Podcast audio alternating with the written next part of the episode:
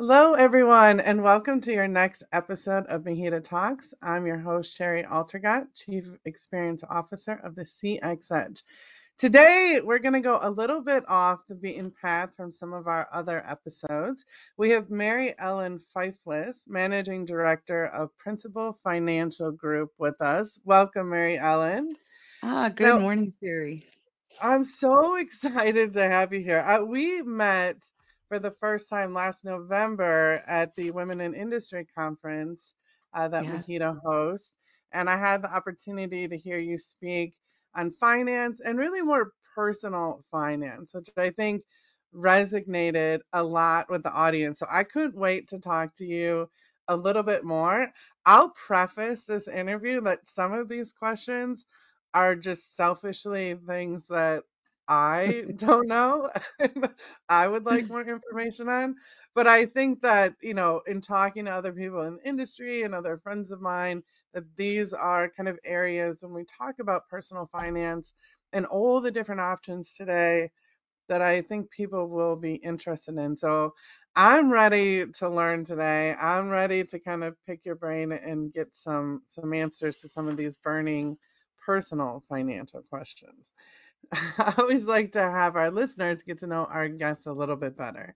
So I was hoping you could tell me a little bit about Principal Financial Group and maybe how you got started in the financial industry. Absolutely. Well, thanks for having me, and it's good to see you again too. Always, always a pleasure, for sure. Um, so, Principal Financial Group, it's been around for 144 years. So, it's a financial services company. It's focused on improving wealth and well-being of people and businesses. It's a Fortune 500 company based in Des Moines, Iowa. So I love that it's a Midwest company and Principal has a niche working with the small to medium sized businesses. So they provide business owners and their employees with solutions that help them build and protect their business and financial security. That's one of the reasons why we became involved um, with MHEDA a couple years ago. And so I came into this industry gradually. I um, always loved working with numbers and helping people. And I actually started out my career working on the commercial side in in the banking world.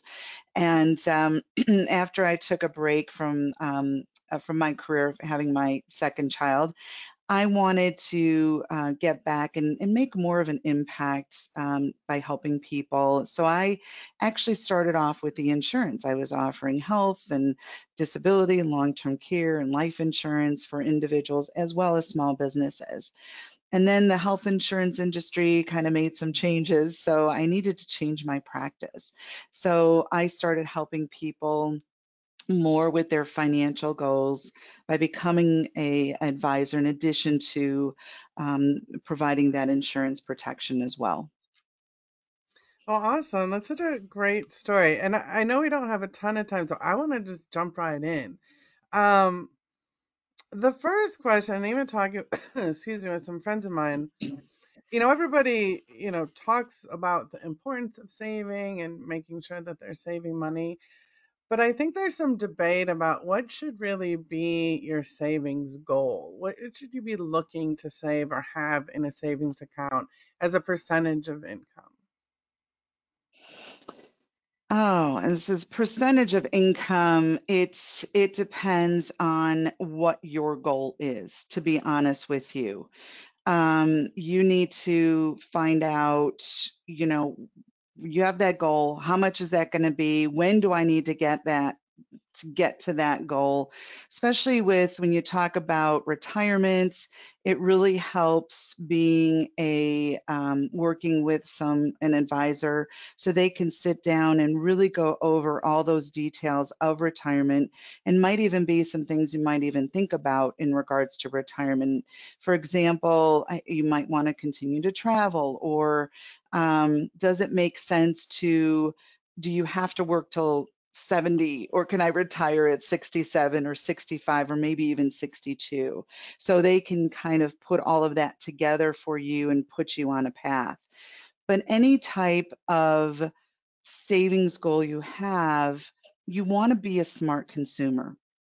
that's that's probably one of the best practice you can have for any types of of saving goal that you may have whether it's you know to buy a car house whatever you want to do your research look for sales on necessary purchases especially the large ones. Um, internet is a great resource for that. Uh, use coupons for smaller purchases. Um, put yourself you know establish a budget for or plan for the week or month, you know, maybe dine out a little less. Cut down on those impulse purchases. Give yourself a uh, 48 hour cooling off period. And if you feel that you still need that item, you can go ahead and do it. The other thing that I would say is I, I really uh, encourage people to do um, is to review your phone and, and TV bills or that those streaming services. You'd be surprised you might be paying for things that you're not even using, or you're paying for features that really doesn't matter.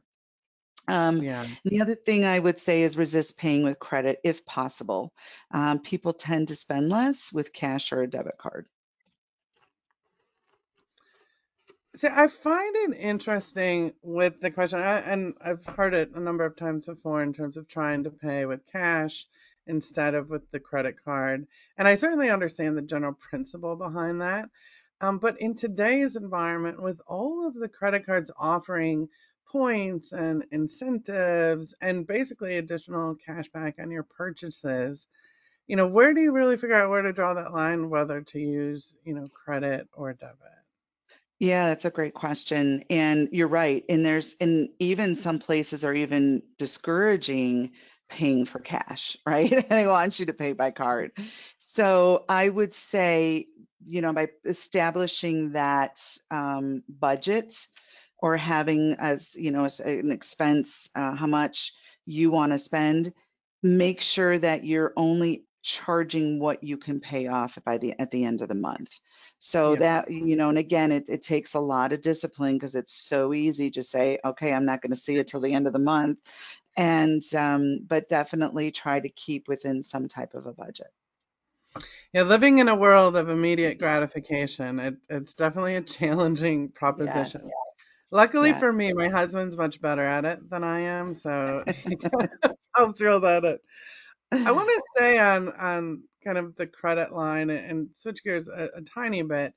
But when talking about credit score, and I think you know the general population listening to this knows what a credit score is, but I'm not sure if people understand what their credit score needs to be or what they should be aiming for. I think for some of us, they're just sort of arbitrary numbers that we're not sure exactly, you know, what they mean. Yeah, that's true. It's because that's all we hear a lot, right? Is the credit score. Well, credit score is really a number just to indicate to lenders your worthiness to to more credit, right? So they need a way to assess people and determine if it's going to be too much risk to do business with them. So having a higher credit score is basically saying, hey, I'm good for it. I'll pay you back. I'm reliable. And your credit score, you know, is, requ- is requested by any lender. So whether you're applying for a credit card, financing a car, or even a mortgage. But like you said, what does it really mean? Nobody really understands, like, okay, is this number good or is that number good or whatever. So mostly when financial professionals talk about a credit score, they're talking about the FICO score. And so that's mostly used, um, that's the most commonly used score, and that ranges from 300 to 850. So again, what does that number mean? If I'm at this number, am I good? Am I not? You know, and so forth. Mhm. So I will say a score above 800 is at is at the high end of the FICO range. It gives you more negotiation power. You might even be able to get, or most likely will be able to get a lower interest rate, and you can compare several financial institutions when applying for um, credit. Now, the 725 to 800 is still an okay score. You might not have as much leverage as you would over 800, but with 725, you're still in decent shape to find an okay interest rate. So under 725 is a little more problematic. You'll want to work to get it above 725. So you want to make sure you keep track of your accounts, Um, don't make any late payments. And if your credit report is inaccurate, you want to work with a credit reporting company to get that fixed. So under 725, you might not get into the door to some companies. Others may qualify you, but it's going to be at a higher interest rate. So you want to be careful of that. For a mortgage, you usually need to have at least 680. Um, if you do find a company willing to work with you, most likely it's going to be at a, a, a higher interest rate. So, you know, again, your score isn't the whole story, but you want to make sure you review your credit report. Um, you know, a lot of people know you're entitled to a free credit report every 12 months from three of the major consumer reporting companies. But if your credit score, again, is unexpectedly low, you definitely want to check that report because you might be the victim of identity fraud. So I would just start with that annualcreditreport.com to get your to get your report. So knowing that if our credit score isn't where we want it to be today, how do we boost it? And and you mentioned those things of making sure not to make late payments and, and things like that. But people that might already be stuck in that lower credit score might not even have you know credit cards to make payments towards to improve their score so are there actions people can take um, to get out of a, a lower score and into that 725 kind of range Yeah, absolutely. There are ways you can uh, build your credit and then boost that score. So you want to make sure you keep your oldest credit line. And as I said, you want to pay bills on time and then establish a checking and savings account in your own name. Um, include your name on utility bills. And I know we talked about credit cards earlier, but open up one or two credit cards in your own name and then you know check that credit report make sure that it's at that um, a higher score. Uh, the other thing that a lot of people may not realize so if you have a partner or spouse you want to avoid putting all the accounts and bills in just one person's name. And i tell you it's very difficult to change especially utility bills um because you just think about okay it should always be in my spouse's name you know and it's like oh no this is you definitely want to be able to build both um both be able to build good credit. You know the other thing is um, that i'm dealing with this with my son you think about kids in college they don't necessarily have when they get out of school a lot of them don't even have credit so they have a low score because there's no history so again, just opening one or two cards, or at least having a checking or savings account in their name is good. And I would say, you know, definitely a lot of them don't have experience with credit cards because you want to make sure you don't get them in more debt.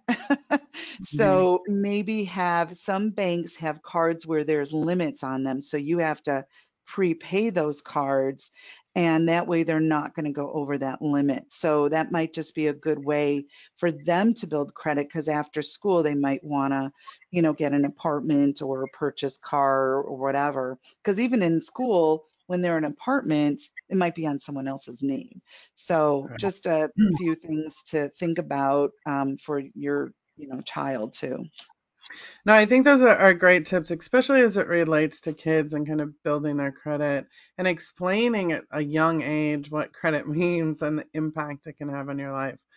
Um, you know, speaking of, of kids, and you mentioned your son in college, I know a big thing weighing on a lot of parents' minds is how am I going to pay for my kids' education with the cost of a traditional four-year university continuing to to rise at a pace that outpaces general inflation. I think that is kind of a daunting thought to even pay for four years or or more than that. So how do you go about, you know, effectively saving for your child's education?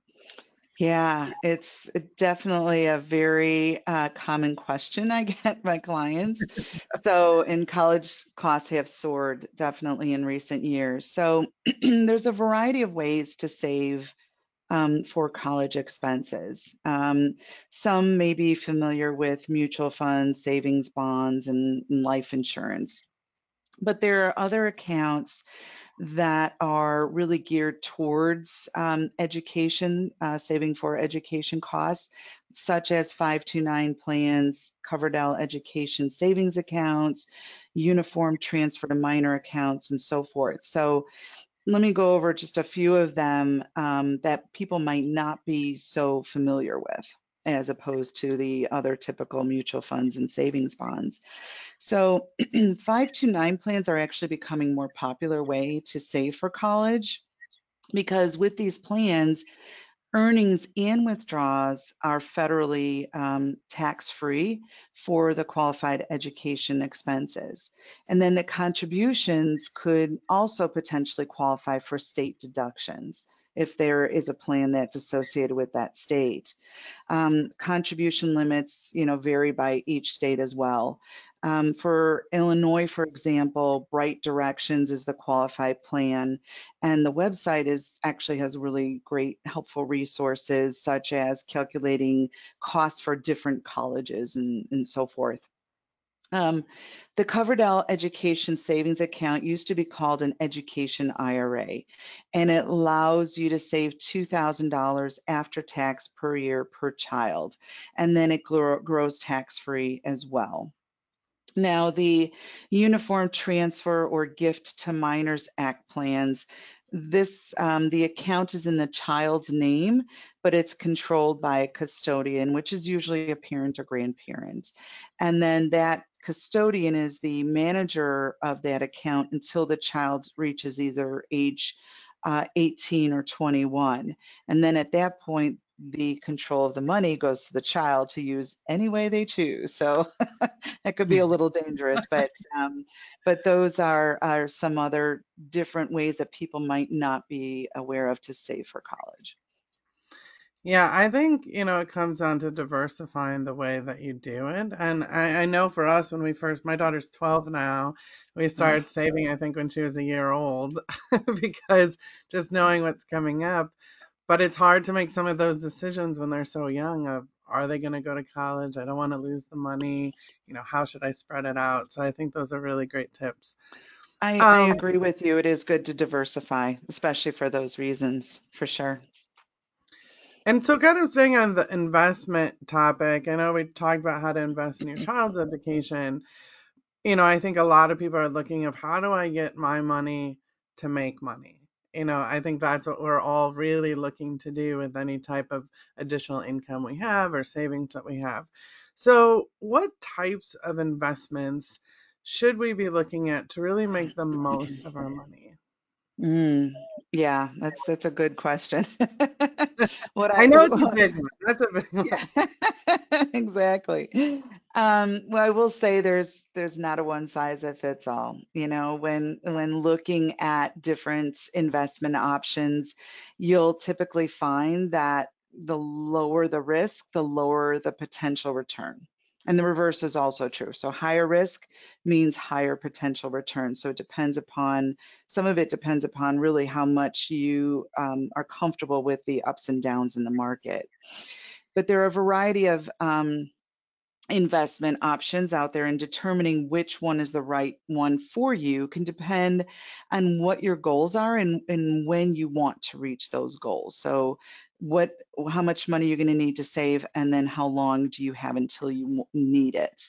So I will say more secure investments such as savings accounts, money market accounts or short-term CDs are appropriate for the short-term goals because you can get money out um, easier. Now, but for the long-term goals, you might want to consider higher risk investments, such as long-term CDs, annuities, mutual funds, stocks, and bonds. Now, no investment strategy is going to guarantee a profit but there are some techniques that can help protect against some of those, uh, at least investment risk.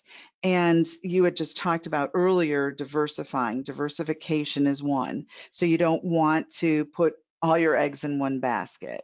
And that would, you know, same with investments. So other, some investments might perform really well, while others may not. So you want to um, you can protect against that loss through a process called asset allocation.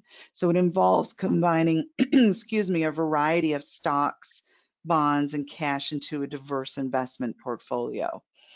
And another idea is um, called dollar cost averaging. And it's kind of an internal term, but basically what it means it's an investment strategy based on the idea of investing smaller amounts of money at regular intervals rather than investing one lump sum. So let's say you want to contribute $6,000 to your Roth account this year. So instead of contributing $6,000 at the end of the year, you can contribute that $500 each month and that way, this approach allows you to acquire shares at many different prices rather than one single price. So it, it gives you more of a, a higher average typically than it would be maybe just, you know, figuring out, okay, is this going to be a good price or not? You really can't play the market, but um, it's a good way to diversify for sure. Awesome. I, I think those are fantastic tips. So Mary Ellen, I'm not sure how familiar you are with MHEDA Talks. Um, I know you've seen some of our past episodes, so I think you know about our lightning round. And you, my friend, have made it to the lightning round. Are you ready to enter? I think so. All right. Um, since we talked finance in, in this session today, I started off with a number question for you. Um, what is your Uh-oh. favorite number and why? Ooh, it is. Mm, there's a few, but I'm going to say number 18. It's my birthday. It's, it's my kid's birthday, both my boys' birthdays. Yep. You have to pick that as your Powerball number for tomorrow's drawing. Yeah. yes. I think you could invest a lot with a billion dollars. So you think? What's something that you do not like doing? One thing I do not like doing. Ooh, um, sitting still for a long period of time, or, or yes, or, or waiting. I, I get impatient, so I'm not good at just sitting still for a long period of time. Fair. Yeah. What was your favorite childhood TV show? Oh, Flipper. I'm probably aging myself, but Flipper, I love the doll. I wanted a pet dolphin. that would be an impulse purchase. Um, yes. would you rather climb a mountain or jump from a plane? oh, climb a mountain. If yep. you were really, really hungry, would you eat a bug? Yeah, I guess if I was really hungry, I'd have to, but yes. Fair. Would you rather wake up to an air horn blowing in your ear every day or wake up and have to run four miles every day? Oh, I used to run. Um, I think I do the running because I used to love to wake up and just get a good workout in and just be refreshed for the day. So running the four miles. Yep. If you were given the opportunity to fly into space, given today's technology, would you take it? No. No, it just no. It would just freak me out. when was the last time you stayed up past four in the morning? Oh boy. Um embarrassing, but um I was uh, Christmas shopping with my son the day after Thanksgiving. We were up till I think we got home by five. this was crazy. But yeah, we were in Christmas. Did that that after Christmas shopping. That was before it was so popular on on the internet. Now it's just you sit in front of the computer and and yeah. buy purchase or gifts. But yeah, that's that was the last time. That's not embarrassing. There are a lot of worse yeah, well, I felt, yeah. yeah. Um, if there was a hair in your soup at a restaurant, would you return it? Yes. Yep. That's actually happens. Yep. Mhm. And what is the most boring thing ever? Um, I don't know if it's the most boring besides for sitting and doing nothing. Um, I I um I think for me watching golf on TV Ah, it's boring. it's fair. It's fair. Yeah. Uh, Well, Mary Ellen, you made it through our lightning round with flying colors, so thank you for that.